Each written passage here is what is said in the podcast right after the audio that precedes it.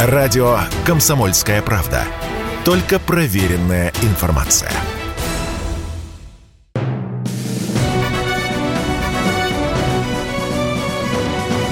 Клуб знаменитых путешественников.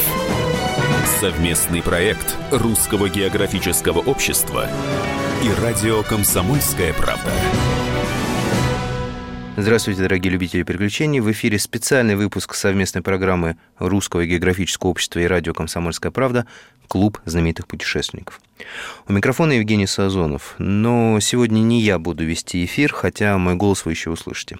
Сегодня выступаю в качестве приглашенного гостя и участника только что завершившейся большой арктической экспедиции под управлением знаменитого на весь мир полярника Матвея Шпаро. В течение семи дней мы шли путем русских первопроходцев от островов Комсомольской правды до мыса Челюскина. Репортажи вы могли слышать на радио Комсомольская правда и читать на сайте kp.ru. И как только команда путешественников вернулась в цивилизацию, наши коллеги радио КП «Красноярск» первыми взяли у нас интервью. И это интервью сегодня мы предлагаем вам послушать. Вас приветствует радио КП Красноярск. Я думаю, вы внимательно следили за прекраснейшей историей под названием «Большая арктическая экспедиция». И вот есть у нас уникальная возможность э, с ее героями, вдохновителями, руководителями сейчас пообщаться. С удовольствием представляю Евгений Сазонов, шеф-редактор газеты «Комсомольская правда», специальный корреспондент «Комсомольской э, правды», участник большой экспедиции, и Матвей Шпаро, известный полярник и, собственно, руководитель э, большой арктической экспедиции, о ходе которой, я надеюсь, вы прекрасно, в общем, осведомлены благодаря нашим источникам информации, нашим ресурсам и цифровым, и печатным, и, и просто человеческим, поскольку вся эта история на суху. Э, добрый день, дорогие друзья. Э, слушайте, ну я смотрю на вас. Э, во-первых, прекрасный загар, э, прекрасный арктический загар, друзья. Здесь ни слова иронии. На самом деле это выглядит эффектно, как будто вот только из тропической зоны, но понятно, что вы вернулись из широт другого свойства. Я смотрю на вас, понимаю, вы мужчины наши, советские, воспитанные на вот этих прекрасных детско-юношеских фильмов, один из которых назывался, если помните, «Большое космическое путешествие». На меня это свое время произвело впечатление, как так, э, школьники со всей страны, э, космолет «Заря», и так хотелось, знаете, поучаствовать в такой истории. И я не думал, что, в принципе, что-то такое э, произойдет, но на самом деле вот экспедиция, о которой мы говорим, ну, наверное, была сформирована, не наверное, а точно сформирована по такому принципу. Поэтому, если позволите, давайте начнем с каких-то организационных моментов. Как происходил отбор, как школьники, ну, к сожалению, я понял, что география была сужена до региона Москвы, Московской области. Но э, как, э, как вот вообще такое счастье на этих э, детей прекрасных свалилось стать участником неверо... путешествия, но это все-таки невероятное приключение? Вообще, это все-таки история такая, она долгоиграющая, и э, такие молодежные, молодежные, детские, подростковые экспедиции, это все-таки не первая история, это уже, наверное, 13 раз, когда мы формируем команду из э, там, 7-14 человек отправляемся в Арктику. Значит, все уже э, как бы по накатанному идет, и отбор по накатанному идет. Да, вы абсолютно правы, правы, что участвуют, к сожалению, только москвичи, но, значит, это связано с тем, что Департамент образования Москвы взял под крыло эту экспедицию, ну и все это происходит, к сожалению, для красноярских детей за деньги Москвы, да, значит, если бы здесь были какие-то или федеральные деньги, или еще что-то, ну, тогда, значит, можно было бы расширять, э, расширять географию экспедиции. Ну, а так, значит, мы в течение всего года проводили различные в Москве, в системе образования Москвы, различные околоарктические мероприятия. Значит, квизы арктические, диктанты э, арктические, какие-то э, другие мероприятия. И в этих мероприятиях приняло участие порядка 20 тысяч школьников. Эти 20 тысяч школьников, они все стали участниками большой арктической экспедиции, из которых уже было сформировано там, путем разных итераций, разных приближений, было сформировано два отряда по семь человек. Один отряд – это научный отряд, ребята, которые э, показали себя очень хорошо со стороны науки, и они на мысе Челюскине в течение семи дней помогали метеорологам изучать арктическую природу и арктическую флору, фауну. Ботаники. А, ботаники, да. Угу. А другие семь человек, это, значит, вот э, ребята, которые под руководством Жени и под моим руководством прошли 100 километров от абсолютно замечательных, фантастических островов Комсомольской правды. Вот читатели, а реально есть такие читатели, острова? читатели и слушатели, конечно, должны знать о том, что вот совсем недалеко от вас существует в море Лаптевых целые острова, которые носят э, на карте название острова Комсомольской правды. Значит, от островов Комсомольской правды до мыса Челюскина. Слушайте, я нисколько не умоляю заслугу вот э, отряда ботаников. Безусловно, их работа важна, и вообще научный потенциал э, Севера – это вообще отдельная тема. Но нас, наверное, все-таки интересует э, экспедиционная часть, как раз вот которая, ну, и э, является э, образом такого э, пешего покорения Северного полюса. Собственно, таким образом он и был э, покорен э, в свое время. Скажите, э, ну, понятно, что про такие вещи надо писать книги, снимать фильмы, сериалы какие-то, и вот эти два 20 минут жалкие, которые мы сейчас тут э, пытаемся э, всю эту историю преподнести в лучшем свете, это, конечно, чудовищно мало. Но, э, тем не менее, вот ну, какие-то основные моменты и э, основные моменты связаны, наверное, вот с категорией приключений. Белые медведи, э, какие-то нестандартные ситуации и вообще вот градус экстрима. Это все-таки школьники, у них есть родители, которые там за них переживали. Э, ну, насколько это было тяжело для них и насколько это, в общем, история выживания выживания, покорения и вот, знаете, каких-то громких слов, которые обычно связывают э, с историей э, покорения Севера. Ну, на самом деле, здесь можно говорить, конечно, громкие слова, покорение, подвиг, да, но вот у одного из парней, которые шли с нами, а, у Димы, я спросил, говорю, ну ты как, чувствуешь себя героем? Говорит, а, ну а что я геройского сделал? Да, я просто шел на лыжах и делал все правильно. То есть, на самом деле, ну, со стороны, может, это выглядит действительно там каким-то покорением, геройством. На самом деле, это Э, хорошо подготовленная, правильно сформулированная каждодневная работа, которая заключается в том, что ты идешь на лыжах, да, ты вовремя там питаешься, если ты начинаешь замерзать, ты утепляешься, если ты начинаешь потеть, ты там что-то снимаешь, ты правильно ставишь палатку, все делаешь правильно и быстро, и все у тебя продумано. Слушай, ну для вас как привычная история, а я вижу, что вы такие скромные люди. Я думаю, что нам без каких-то цифр, которые э, помогут понять масштаб путешествия, э, не обойтись. Давайте поймем, откуда а, все началось и где все закончилось. Закончилось, я так понимаю, крайняя северная точка Евразии. Это не, это не северный полюс, чтобы люди понимали. А вот о чем идет речь? Крайняя Значит, точка... Э, речь идет о том, что 280 лет назад была такая великая северная экспедиция, которую руководил Витус Беринг. Да. Значит, вот все, э, опять же, слушатели должны знать Витуса Беринга. И, и э, один из... Э, у Витуса Беринга было много разных отрядов, которые наносили на карту все наши арктические территории. Значит, до этого было белое, белое пятно большое э, в России, а, а после экспедиции Витуса Беринга появились картографические очертания, и вообще стало понятно, где Чукотка, где Аляска, где э, Берингов пролив, где Таймыр, ну и так далее, и так далее. И один из э, участников экспедиции Витуса Беринга, штурман, ровно 280 лет назад, в мае, в конце мая, оказался на некой точке, которая оказалась потом мысом Челюскина. И звали этого человека Семен Челюскин. Угу. И это было ровно 280 лет назад. И таким образом мы фактически вот преодолели последние 100 километров, которые 280 лет назад прошел тот самый Челюскин, э, достигнув и совершив вот свое э, абсолютно фантастическое и грандиозное открытие, потому что, конечно же, самая северная точка даже не нашей страны, а самая северная точка огромного материка. Это, это, это круто.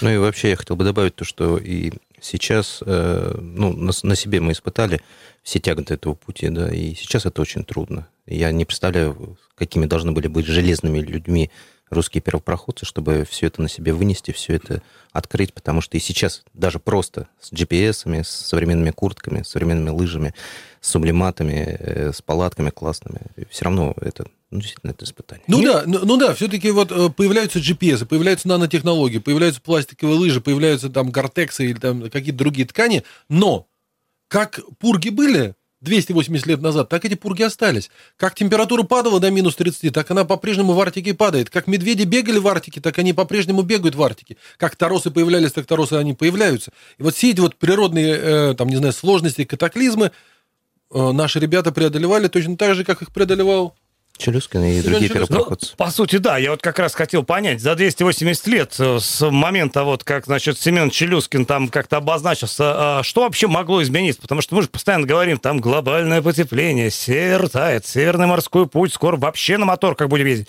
А, на самом деле, как обстоят э, дела с температурами, с медведями и с какой-то вот этой э, северной суровостью?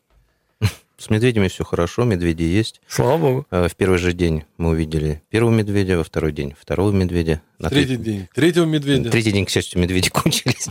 Вот, но вообще очень такое странное ощущение, когда вот ты идешь по маршруту, да, и какая-то там точка чернеет, да, и ты ты что это, льдина или медведь, а что-то она двигается, о, медведь. А, и эта зараза идет наискосок к твоему пути.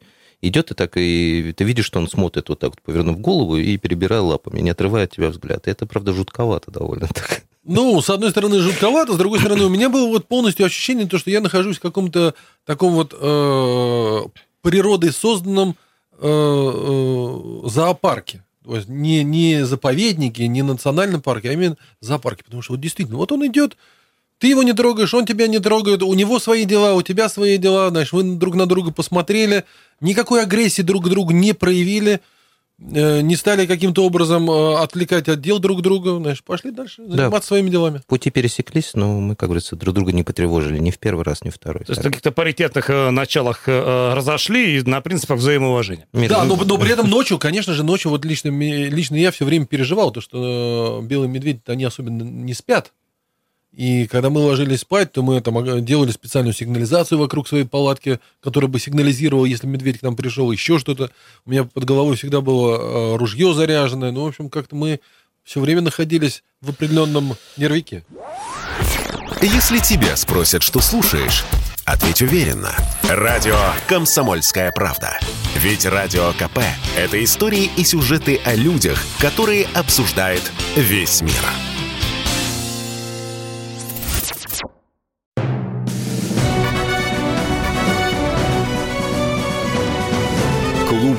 Знаменитых путешественников. Совместный проект Русского географического общества и радио «Комсомольская правда». Друзья, я напоминаю, сегодня э, с нами Матвей Шпаро, э, известный полярник и руководитель большой арктической экспедиции, и Евгений Сазонов, человек, с помощью которого, собственно, мы с вами были в курсе того, что происходит в, э, в ходе этого эпического путешествия. Буквально пару минут назад, перед перерывом, был задан вопрос. Я адресовал его Матвею, поскольку он человек в арктических просторах не чужой.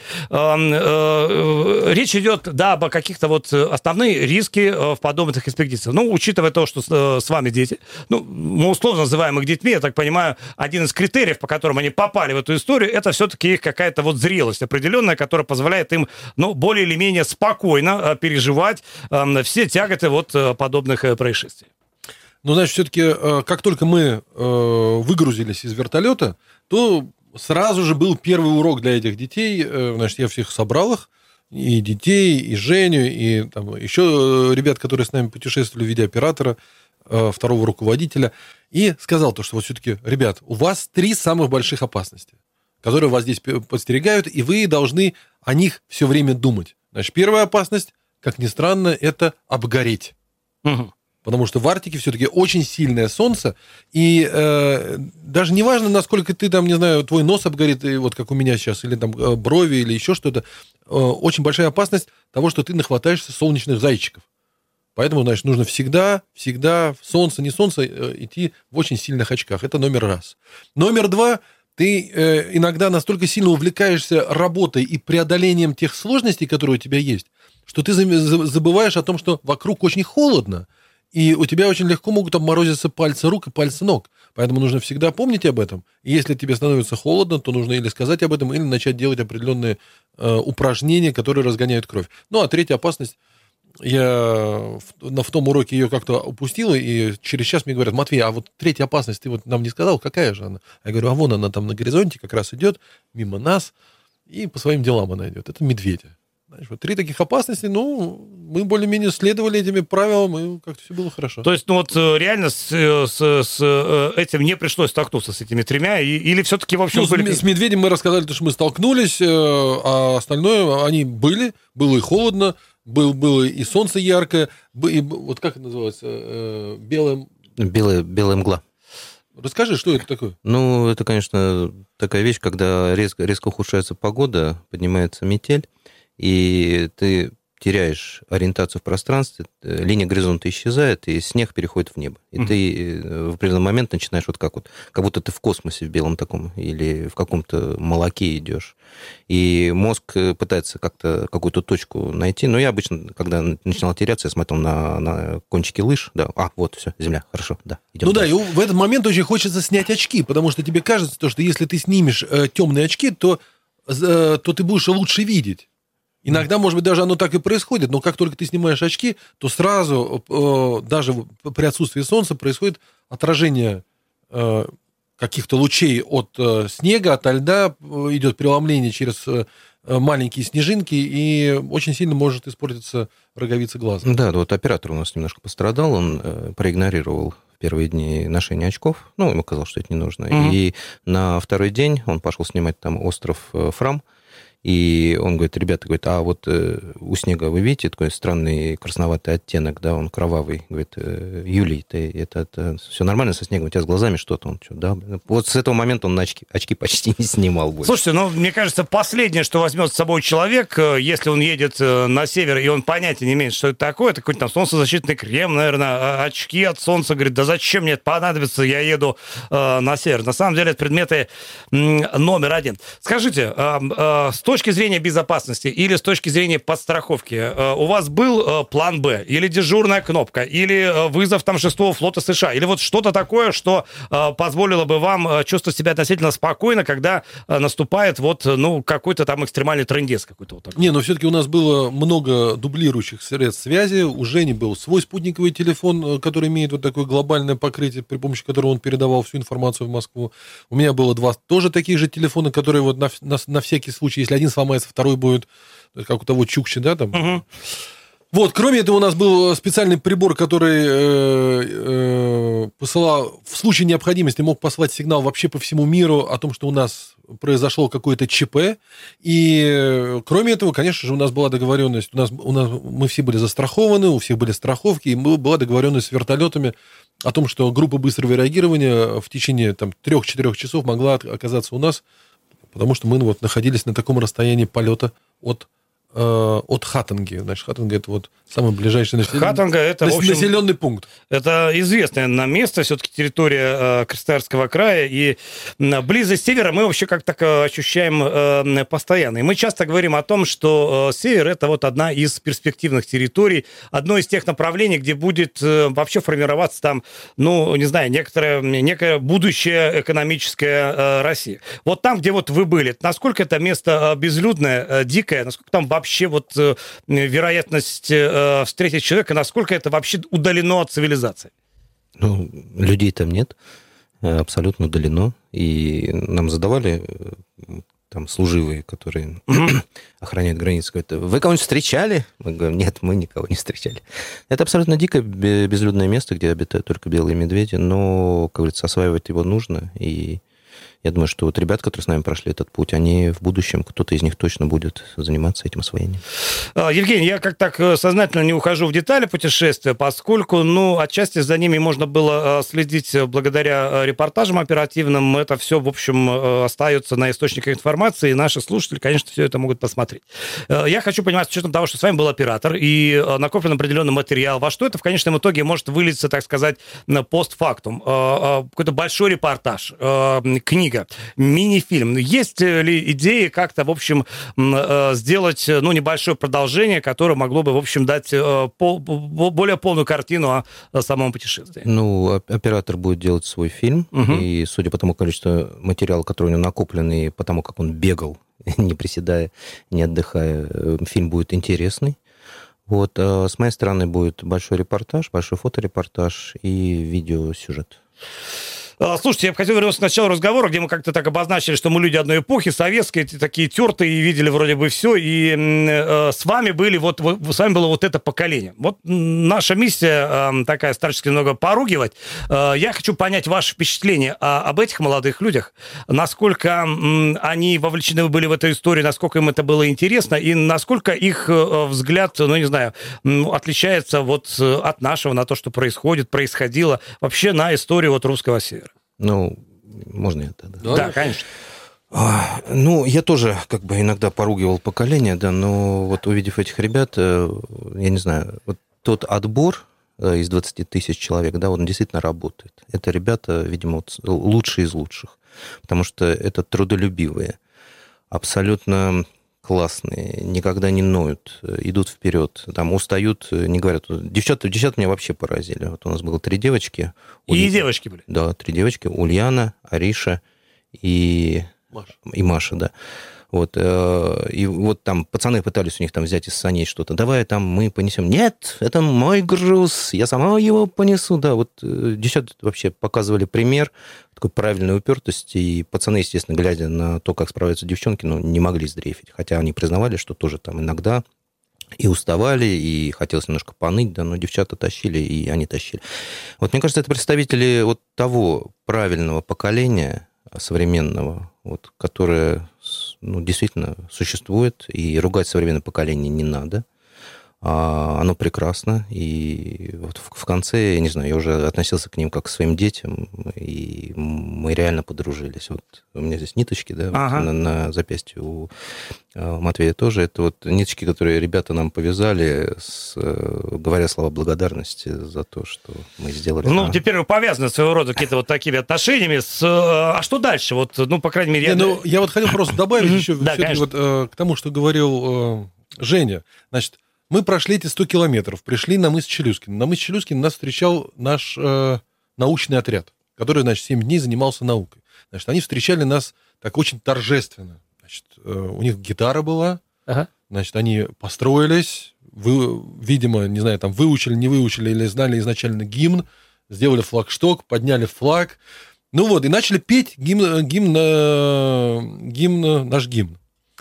И вот было видно, что тогда, когда звучат слова от... Э, южных морей. От южных морей до полярного края, вот э, эти семь ребят, которые прошли по полярному краю последние вот эти 100 километров, они вот реально чувствовали свою сопричастность с этим гимном и с этой страной. И это вот э, не было никого, не было журналистов, не было каких-то, не знаю, там, министров, премьер-министров, там, или еще кого-то. Не было, не, пере, не было людей, перед кем нужно или необходимо красоваться, да, или кого-то себя строить. Ну вот они абсолютно настоящие и абсолютно искренние, и вот их э, чувства, они были очень-очень искренними. Э, что дальше для них? Для них вот все, миссия закончена. Вообще продолжение вот всей этой истории. Все-таки самое основное, что они хотят делать. Значит, они хотят запустить в Москве большой образовательный проект под названием «Урок от полярника». Угу. Значит, они все стали как бы полярниками. И они вернутся в свои школы, и с 1 сентября начнут проводить классные часы, рассказывая о том, как же это находиться в Арктике, преодолевать торосы, пурги, метели и двигаться вперед к своей мечте. Ну, а, друзья мои, большое спасибо. Ну, Евгений, ждем фоторепортаж. Э, Матвей, э, ждем новых подвигов на арктических э, просторах. Ну и как поется хорошая песня, если ты полюбишь север, не разлюбишь никогда. Радио КП Краснояр, друзья, спасибо огромное. Всем пока, всем удачи. Клуб знаменитых путешественников.